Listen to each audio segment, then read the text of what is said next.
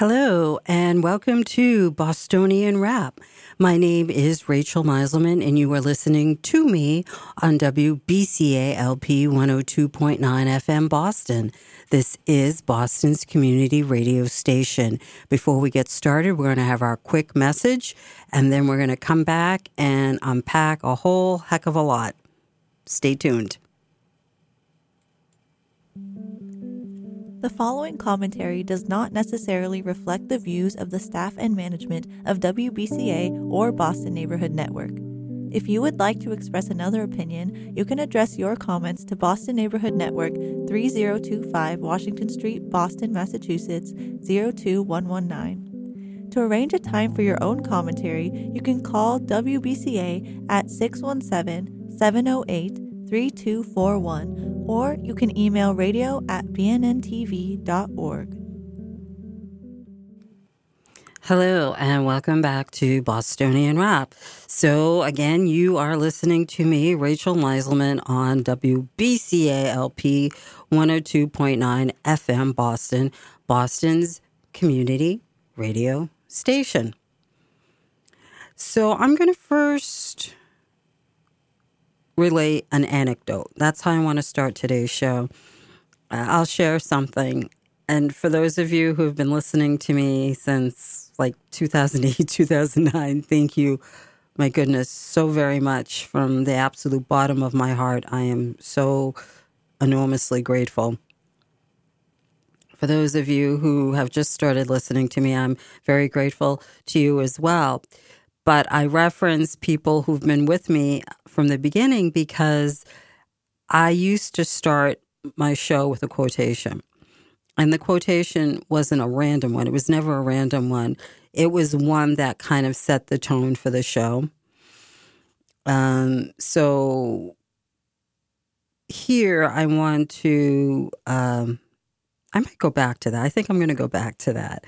Uh, after a while, I just I just stopped, and I don't know why, but I think I'll go back to that. So I'll either, moving forward, I'll either start the show with a quotation that kind of speaks to the theme, the overall theme of the show, or I'll start with uh, an anecdote, which will act, you know, be the, be the same kind of thing, uh, set the tone.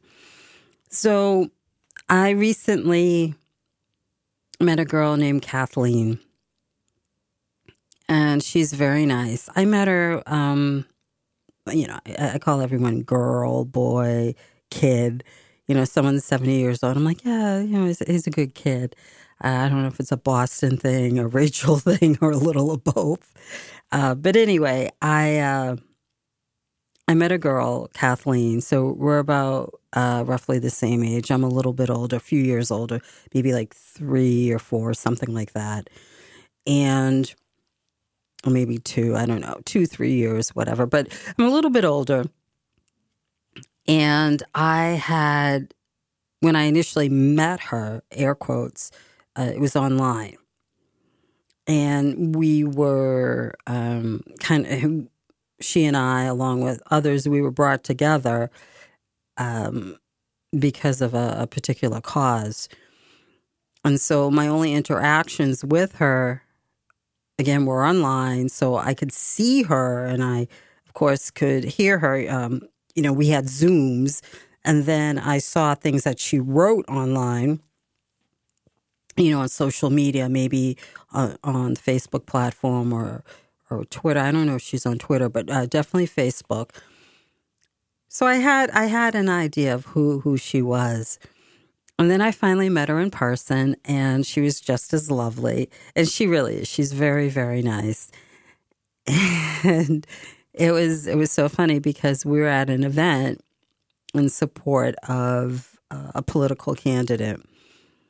And at one point, she just turns to me without warning, and she says, "My sister went to school with you." And I was like, oh. And so uh, I laugh because people seem to either really like me or they really don't. So there doesn't seem to be a lot of in between. So I was kind of like bracing myself, and I was like, woo. And she was like, oh, my sister thinks you're great. And I'm like, oh, phew. And as it turns out, I actually think her sister is great, too. Her sister is fantastic. But what was um, what was also uh, funny for me, funny, interesting, is that she said, yeah, my, my sister, she said that that you're prickly. So I, I looked it up to see if there were any like favorable uh, connotations. And, uh, and so obviously, very clearly, I thought it was funny, and very clearly, I still do, right?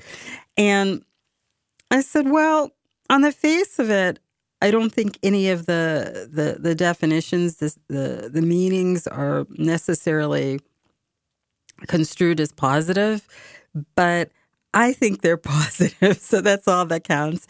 And and as I said, uh, Kathleen said, "Oh yeah, my sister, she thinks you're really great." So I said, oh, "That's that's very very cool." So, I, you know, prickly. So, someone who is easily irritated, who uh, gets angered easily. And that that would be that would be me. Now, how I handle it is a different story. So I, you know, I actually, I have a lot of discipline, self-discipline. And I, you know, like to think twice before I say and do things, because you you want to be careful as to how you present yourself. I'm not talking about being overly cautious and worrying about everything that you say and do, because we live in a day and age where someone's always um, waiting there to take a screenshot of something you said online, or if if it's in person, uh, they're just waiting to to capture you saying something or doing something that is going to reflect poorly upon you. It's not that. I want, I mean, I, I do consider that, such is the climate, which is which is really, it's a it's a tremendous shame.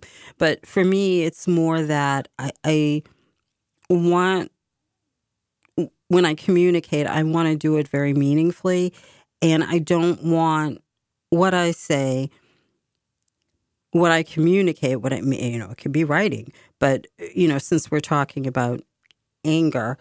Um, but I guess, yeah, anger can certainly manifest itself in writing. Of course it can. Um, I want people not to lose sight of my point, my ideas. And I, I don't ever want to act in a way that's going to detract from what I'm trying to, to, to say, the points that I'm trying to make. So I do get upset and angered very easily, but I have very good self-discipline, and then I also try to channel it positively. Now, what I'll say, what I'll say is that people, they they often try your patience, they really do, because they say and do things that leave your head, uh, you know, leave you scratching your head. And to kind of tie into the issues that we were discussing, or what I was, you know, unpacking, and I've gotten feedback. Um, thank you. um, but it's it it, it it the feedback's important, but the issues that we that that we were discussing, that I was discussing, th- those are very important too. Um, because we do need to talk about politics, but really what's happening in politics. And a lot of people, let me just say this right here, right now, a lot of people want to blame President Trump. And for anyone listening saying, oh, what are you calling him President Trump for? He's no longer president. It's, it's, it's a sign of respect. Right. I I also refer to Obama, I often will say President Obama, same thing. It's it's respect.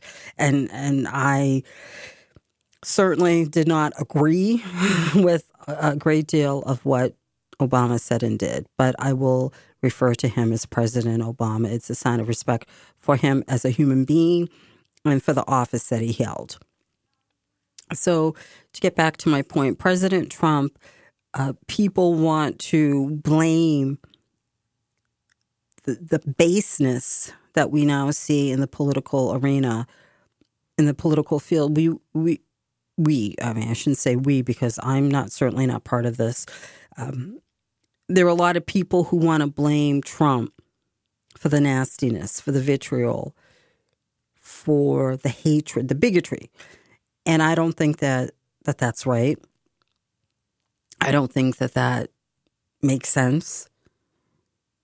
Trump is someone who is very, he's very candid. And at another point in time, people would not be so bothered by what he says or or how he says it. And maybe that's actually the bigger issue, because I've met a lot of people that they're not necessarily right-leaning, but they'll say that they think that Trump has a point, but it's the way he said it. Now, I'm not making excuses for Trump. I'm just saying that really in another day and age, the way he expressed things, people wouldn't feel so uncomfortable. And I think that, you know, part of the malaise, I think that it's it's it's our problem as a society. I do, because before Trump, and long before he stood up to run for president, long, long, long, long before that, we had been going in a direction where we couldn't say a lot of different things because it might be construed as offensive. It might be construed as insulting. And it's it's unfortunate. It was unfortunate because it, it, it led us to where we are today. I'm never going to advocate or support the idea of being disrespectful. Of course not. But I, I just, I, I, I, I question why everything has to be seemingly processed a few different times before it can then be shared with the public. I mean, we shouldn't have to walk on eggshells. And just so I'm clear, there's a difference between me being careful about what I'm saying if I happen to be upset, because I just want to make sure that my upset doesn't shroud the points that I'm trying to make, with worrying about a message and worrying about the, the lexicon that's being used and any frames of reference that might be used as well, because the idea is that, well, we don't want to offend anybody. This whole idea of policing the language, it's it's become so insidious that people just react, and it's it's it's often overblown. It's disproportionate, the reaction that is, to what was actually said. I mean, there are things now that people take offense to, and I just, I'm like, what? Are you serious? Whereas there are other things that people should be up in arms about, and we're going to talk about that in a bit, and people don't bat an eye. You know, so it's, it's, I've talked about selective outrage, but I should maybe talk about learned outrage, indoctrinated outrage, inculcated outrage, if if if, if those adjectives really kind of make sense uh, with this word, with this noun, outrage. maybe learned is, is the word that really kind of makes the best sense here, because people have been taught, they truly have been, to react and emote upon hearing and seeing certain things. And then when other things happen that, as I said, should provoke outrage, legitimate, valid outrage, people don't even pick up on it as being insulting or offensive, which really, to me, is mind-blowing. So I don't really think that Trump can be blamed for what we're seeing today. And and we're seeing so much ugliness. We really are. And so I talked about some of it. I did. Um, I have. It, it's not new. It's it's not even just a continuation of some of the themes that I evoked in last week's show. It's it's kind of an ongoing discussion about the deterioration of of society, the discarding of any concept of etiquette, it, and, and it's just it, manifesting itself really in the political arena, and and we're seeing, I don't know, we're we're seeing, because that's happened, because we've had these developments, or this, uh, the, these phenomena, however you want to phrase them, which all relate to this this nastiness. And I don't even want to call it this new nastiness, but it's, it's just it's just so present now. It's just, it's ubiquitous. It just, it permeates everything, right? And again, you, you can't blame Trump. I think it's just people being people and feeling comfortable saying and doing whatever they want, regardless of other people's feelings. And I honestly think that, I think that I think there should be a movement. I think there should be a movement where people stand up and say, you know what, I'm not going to tolerate that. You know, you're you're talking about someone's family. You're talking about children that are minors. You want to talk about the politician, the political hopeful, talk about him. But don't talk about his children or his grandchildren. And this is an ex- just an example. Uh, if you want to talk about a person's record, go ahead. In fact, you should. If a person has a record, uh, you know, a record of public service, and he or she is running for another office or the same office, running for reelection or running, um, yeah, running for reelection, by all means, talk about it. But people are talking about unrelated aspects of someone's personal life. And it's just, it's nasty. I've seen people make comments about others' faith, which should absolutely be off limits. So it, it, it's all of this that that that is happening right now. There are now people who will say things that are deliberately provocative. I'm not talking about pushing the envelope. I'm talking about people making really deeply offensive, ugly comments. And no, I'm not talking about someone being a snowflake and someone being overly sensitive. I'm talking about people ins- insulting someone's racial, ethnic background or, or, or religious background. I mean, just saying really nasty things, knowing it's nasty, and trying to elicit a reaction that, that can then be used against the target of the abuse. And it is abuse. This is this is where we're at. And I talked about, of course, in previous shows about this race to the bottom.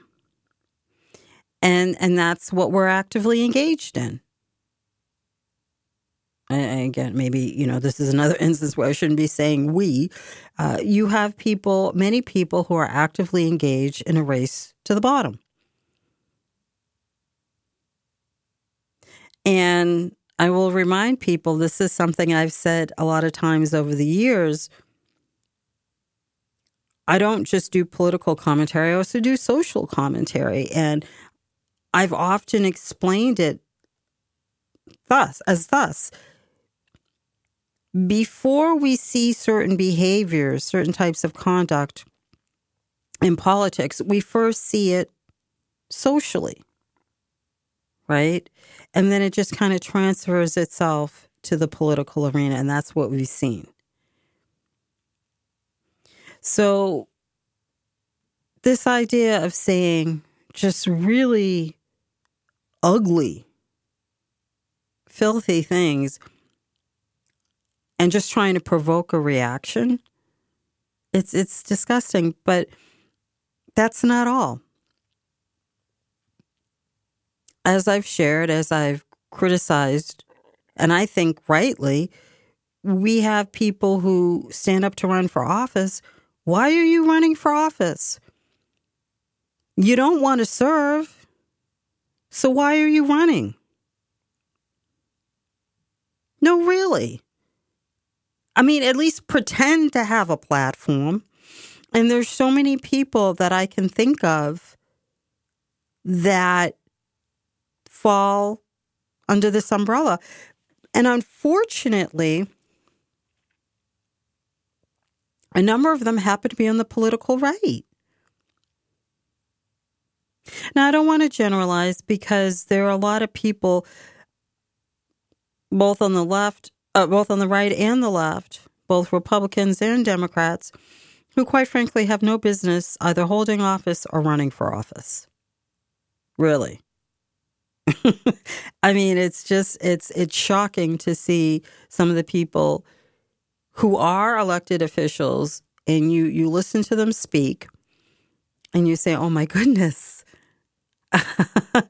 wow, you you got elected, huh? But it's, it's how how how, how can I phrase this? Or how can I how can I express this? It's it's shocking enough that these different people are, are holding office, or that they're taken seriously when they do stand up to run for office. But it's offensive, I think. It's grossly insulting to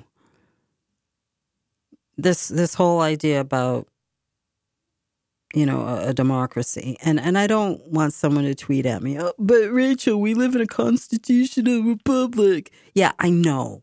But the idea of people participating in the process, uh, it, it, you know, everything, everything at the end of the day comes down to the people, comes back to the people. Democracy, rule of the people, comes at the end of the day, right? And we have, we are in a republic. A republic. It is a constitutional republic. It sets out our laws. It's it, it it just it, you know, our three branches of government, how they should operate. It, you know, it's it's it's it's all in there, but but it all comes down to the people, the will of the people, insofar as who is is elected su- successfully, and and there's nothing more powerful than the people getting out to vote en masse. Of course, they don't do that, though, right? So let's get back to this this whole idea about the nastiness of the political arena. Let's let's get back to that. So I've given uh, a few examples, and I started to talk about, I see mostly on the right a certain type of behavior. And so I want to kind of maybe go back to that in particular. So, as I said, th- there are people on both sides of the aisle who have no business in office. Uh, you know, uh, you know, they have no business running for office, let alone holding office. Uh, maybe I should phrase it like that.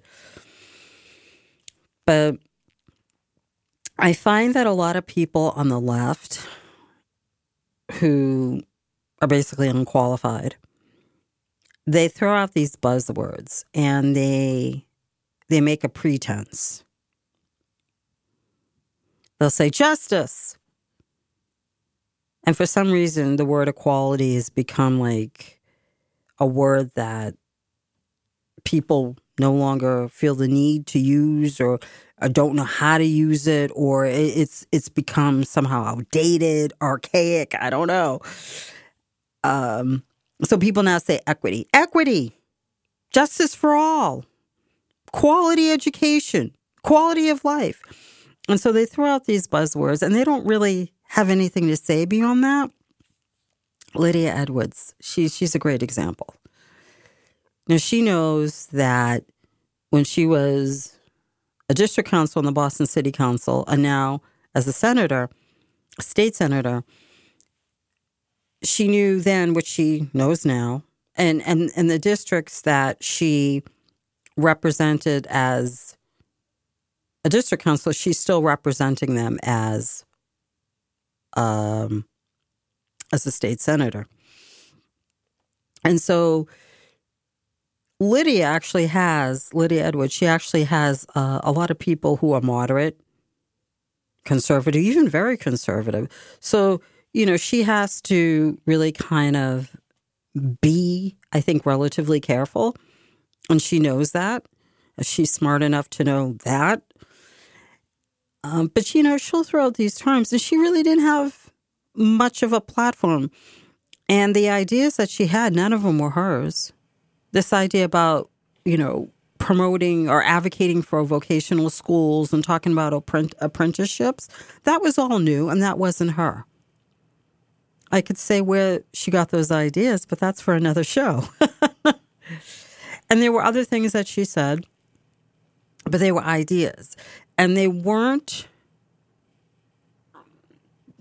you know, although some of these these things that she, she put forth, these, as like, I guess her overall vision, if you can even refer to it as that, for uh, the particular um, Senate district that she now represents, she...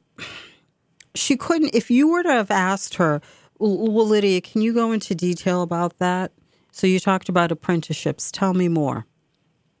She wouldn't have been able to do it. And that infuriates me because I don't understand standing up and talking about something that you then can't go into detail about, explain, defend. I, I just don't understand that. And, and and it's it's also infuriating for me that so many politicians can get away with doing just that. But my point in talking about the left and, and using just one example in the person of Lydia Edwards is that they at least make a pretense of running. You look at some of the people on the on the right now, and you see it right here in Massachusetts, and it's entertainment. And so you have Rayla Campbell, yes, Rayla Campbell, and she will pick a cause. Now, she doesn't even have to know anything about it, but that she's going to pick an issue, topic, however you want to refer to it, but like like a subject, a topic, and she'll run with it. And it could be related to what she's running for. Actually, if you think about it, not really, because when she ran for Congress, everything was about race. And it's like, okay, we get it, you're black, but what is your platform? And as someone who was running against her, a fellow Republican, I was like, well, can we debate? And no, apparently we couldn't. Apparently we couldn't. Uh, she had time to go to New Hampshire. She had time to go uh, to different parts of the Commonwealth that were very much well outside the seventh Congressional District, but she couldn't make time for a debate, even on one that was carried out online. Go figure. So this time around, she's talking about, and and just, you know, the, the goalposts, they're, they're moving all the time. And it's, it's I guess it can be summed up a bit broadly, messily, as our children are being exposed to things in public spaces that they shouldn't be exposed to. Okay. What does that have to do with you being Secretary of State? Well, absolutely nothing. And there's no way she can connect the dots because there is no connection, not even a tenuous one, but it's a cause. And she can rant and she can make something that sounds like a speech. She can do lives. She can show up at events and be disrupt, uh, disruptive. Uh, she can shout people down, re- just basically put on a performance piece and then just call it campaigning. And just like the nastiness that has, has kind of really... I mean, politics is is is is never been it's it's never been uh, uh, uh, a team sport, or it's it's never it's never been a, an arena where, you know, people lock arms and sing in harmony. Okay, it's it's not it's not Little House on the Prairie. It's more like the Hunger Games, right? But what I've been describing over the last few shows is a particular nastiness that I think that people should be concerned about, because if you have this type of behavior being manifested by candidates and their supporters, well, what's going to happen if that if that person or those people ever get elected? And how many of those supporters that are engaging in equally nasty behavior, how many of those people are going to be brought in and and and, and be, uh, uh, you know, surrounding this this now elected official or elected official? So it, it is it is concerning because, again, it, it just doesn't seem like there is a bottom. And people are always looking... You know, Rayla's always looking for a way, Rayla Campbell, uh, well, what can I do next? And and it's just like, well, people don't want to be entertained anymore. There, there's a fatigue that is set in. And it's not just Rayla Campbell. You have other people, too. So I mentioned Catherine Vitale, and she is one of the anti-vaxxers. Now, I've already publicly stated on a number of occasions that I'm very much against the mandate, too. And I think that because the authorities, the sources that government, you know, municipal governments, state governments, and the federal government were looking to, to guide us through this pandemic— Uh, because despite all the confusion, speaking of moving goal goalposts, uh, the back and forth and and and and policies changing from one day to the next, seemingly uh, at different points in time, uh, what people could find sifting through all this is that there were, in fact,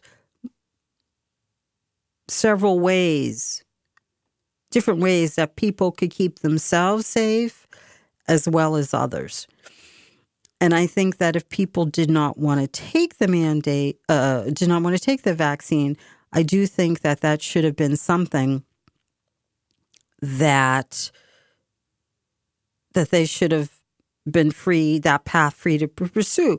But then, of course, you take regular COVID tests and you wear masks, you know, if if you are in an environment, and, and, and I'm I'm saying this as a as a general remark, uh, you wear masks in an environment um, if if you're around people uh, for whom that would be more comfortable. Now, I actually got vaccinated. Uh, well, I got two shots. Um, for health reasons, uh, I'm not going to get the booster, but I, I am fully vaccinated if you define having the two shots as being fully vaccinated.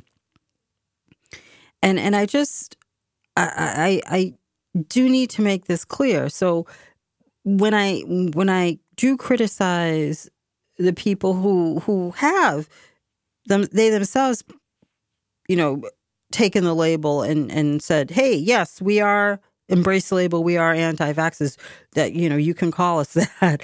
Or, yes, we are uh, categorically against the mandate. Uh, we're against the vaccine. We're we're against even the mask, because uh, a lot of the, the, the loudest voices that are anti-vaccine, um, they're also anti-mask. I say what I say because I want people to understand that I'm not criticizing them for their position and being against the mandate and being against having questions about the vaccine and not liking the mask. I am criticizing them for the tactics that they have been using. I am criticizing them for their hypocrisy, some of them, not all of them, but certainly some of them. Uh, and I'm criticizing them for not understanding or not appreciating or respecting that not everyone feels the same way, and that they could make efforts to respect how other people feel, just how other people can make efforts to respect how they feel. It, it's, it's very much, I think, a two-way street. So let me talk about the tactics. Um, you know, Catherine Vitale going and getting arrested. I personally find that offensive because you have some communities and there might be, you know, a lot of crime. And I'm not going to say that it's, you know, communities of color, because you can go into certain white neighborhoods and there can be a lot of crime. And so the idea is that you want to you want to navigate what can be sometimes difficult situations in your community, in your hood.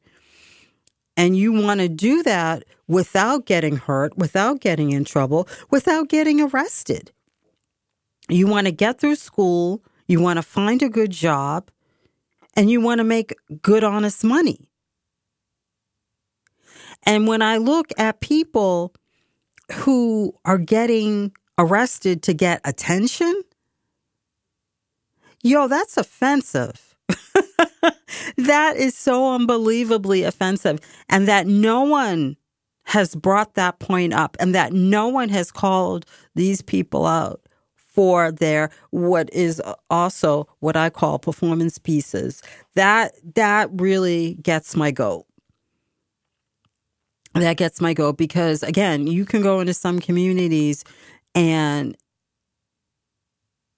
you know, you might find someone who, who will turn around and say, look, you know, a couple of my best friends, a lot of my closest friends, a lot of the crowd I ran with, a lot of them went to jail.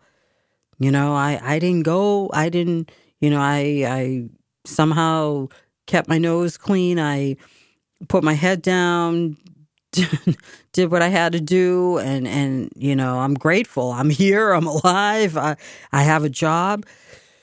You know, I'm making an honest living. And then you have, like, these people, the anti-vaxxers, who are going out and deliberately getting arrested. So Michelle Wu put together, um, you know, she crafted what, and she crafted what was submitted to the city council, what became what was voted on became an ordinance, and it limited the hours that the protesters could appear, not just in front of her home, but, you know, it's just in general. And what did the protesters do? They went and they protested during the hours that they could no longer protest during. Well, what did they think was going to happen? You know, you have other instances where the police said, okay, if you, you can't come in here. Or if you blow that horn, this is what's going to happen. If you come in here, this is what's going to happen. If you blow that horn, you keep on blowing that horn, or that megaphone, using that megaphone or blowing that whistle, this is what's going to happen. And then what do these, what do these protesters do? These professional protesters, they do just what they're told is not it, it, what they were told not to do. And then when they're met with the consequences that they that they have been told that they were going to be met with, should they continue to engage in the same conduct, they then cry that their rights are being stripped away, uh, that they're being persecuted. And it's just, it's... I, I'm sorry, but it's just, I, I'm just, my mind is blown. I, I just, I have no respect for the people that think that this is okay. It's one thing to stand up and not back down. And in some instances, it, it might cost you in different ways, but you have, you have people, one of whom is Catherine Vitale, and who is incredibly running for Congress against Ayanna Pressley. Good luck with that. Um, I, I think it's safe to say that Ayanna is going to be reelected without issue, without a problem, without breaking a sweat. Uh, her other opponent um, is Donnie Palmer. Uh, Catherine actually has, has yet to get on the ballot, but uh, Palmer's on the ballot. I, I mean, I, I think I think Ayanna's safe. I really do. Um, which is unfortunate because she deserves to be held accountable for her record, and she shouldn't just walk right back in Congress, but that's exactly what's going to happen. But to get back to, to Catherine uh, Vitale, it's, you know, what is the end game? What do you hope to accomplish? Short term, I get it. You want, you know, no mandate, no masks for our children. But even that's really simplistic. Can you expand upon that? And then she was talking about wanting to have an all-elected school committee here in Boston. Okay. What are your ideas for improvement for for the Boston Public Schools? So I asked her that, and she did actually respond that she didn't have a plan. And and then she tried to put it on me, like the issue was with me, actually.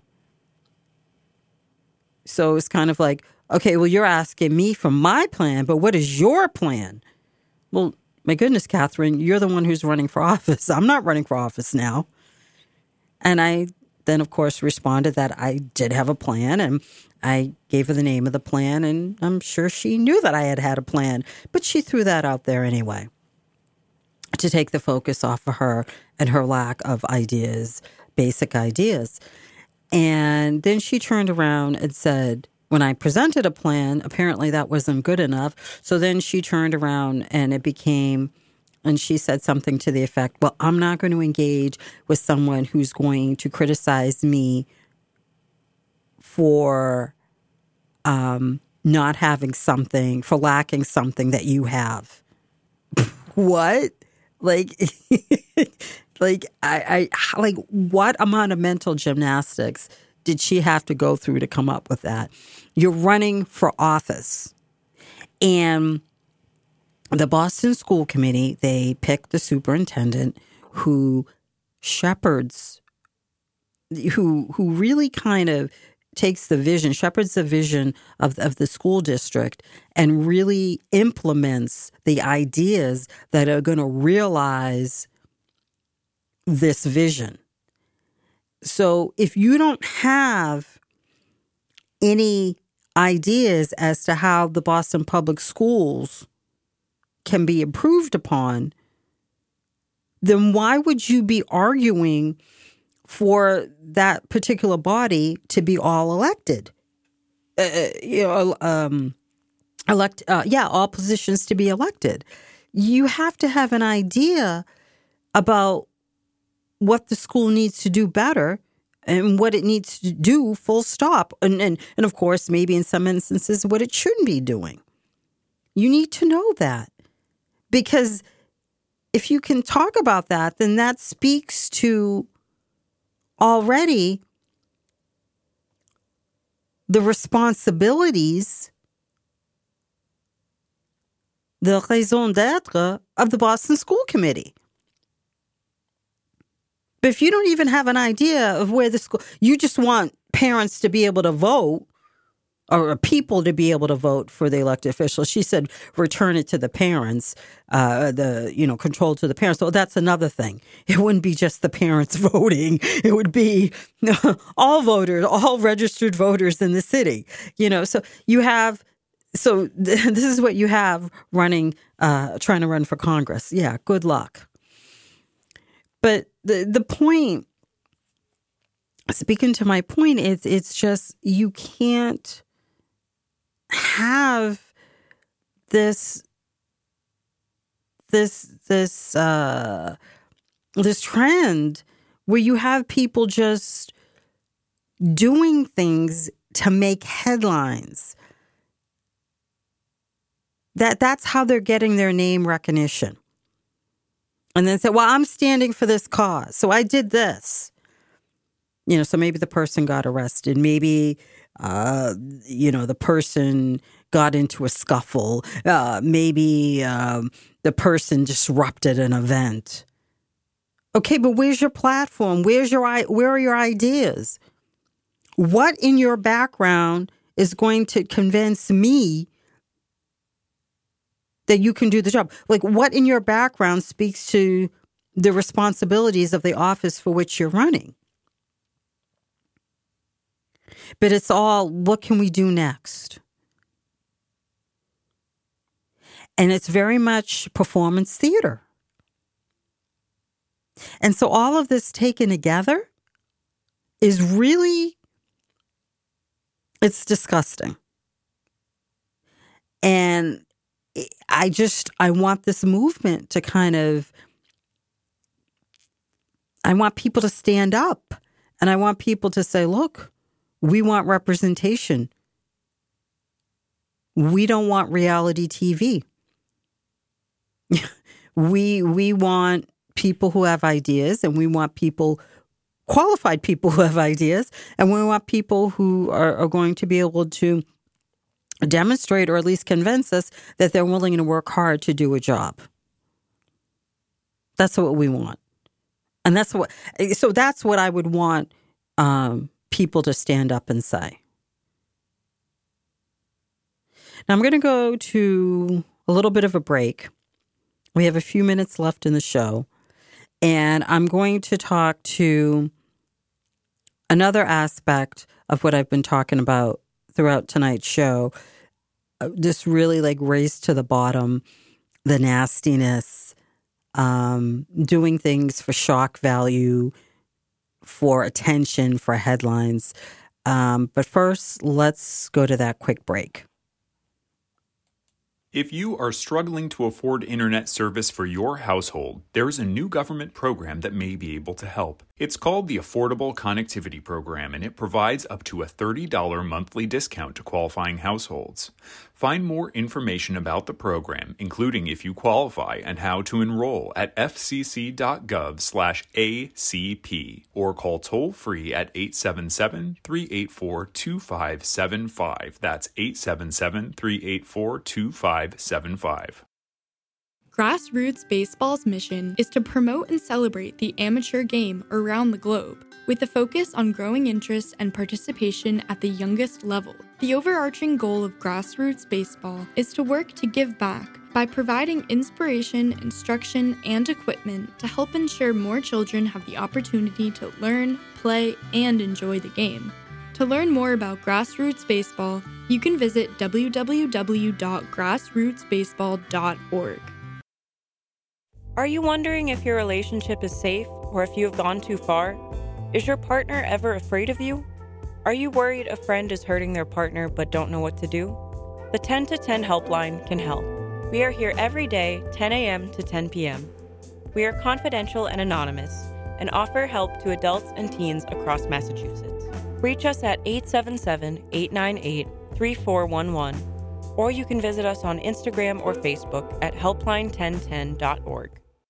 Yeah, what you doing with your phone? Taking pictures? No, I'm asking it questions. Like what? Hey, Bobo, do flowers have best friends? I'm sorry, I'm afraid I don't know that. Hey, follow me. I want to show you something. Look, flowers do have best friends. Whoa. Some answers can only be found in nature. Discover the unsearchable. Visit discover the forest dot org to find a trail near you. Brought to you by the United States Forest Service and the Ad Council. Hello, and welcome back to Bostonian Rap. So I have been decrying uh, this particularly grim climate that really has uh, oh, this this grim chapter in American politics, and I've been, you know, keeping it local. But of course, you can find examples throughout this country. Now, uh, the last example I want to talk about touches upon another issue that I have talked about, that I've discussed in many a show: anti-Semitism. And for me, that is, it's both uh, a pro- professional uh, interest, if you will, for lack of a better word, uh, but it's also something that I am very much motivated to talk about on uh, a deeply, deeply personal level, because I am, in fact, Jewish. Uh, you know, some people know this, some people might not, but I am Jewish, and I am very very, very proud to be Jewish. And my background, for those who might not know this or who might not also know this, uh, I trained as a barrister. Whereas a lot of people want to talk about human rights, I actually trained in that. And so I think when people want to, you know, I mean, it, it hasn't happened too often, but, you know, when I do have people who want to uh, talk about, you know, talk about some of the things I say, and then because they can't effectively counter what I say, then they'll just resort to insults and, oh, you're racist, you're you're you're ignorant, you're, you, you know, I mean, that, again, it hasn't happened too often because I don't cloak myself in uh, rhetoric that is uh, hateful or provocative. Um, I'm just very matter of fact. I'm very, um, I think, logical and rational when I when I express myself. Even when I'm upset, it's it's just it's one of the. Um, Uh, I think characteristics that d- that defines me best.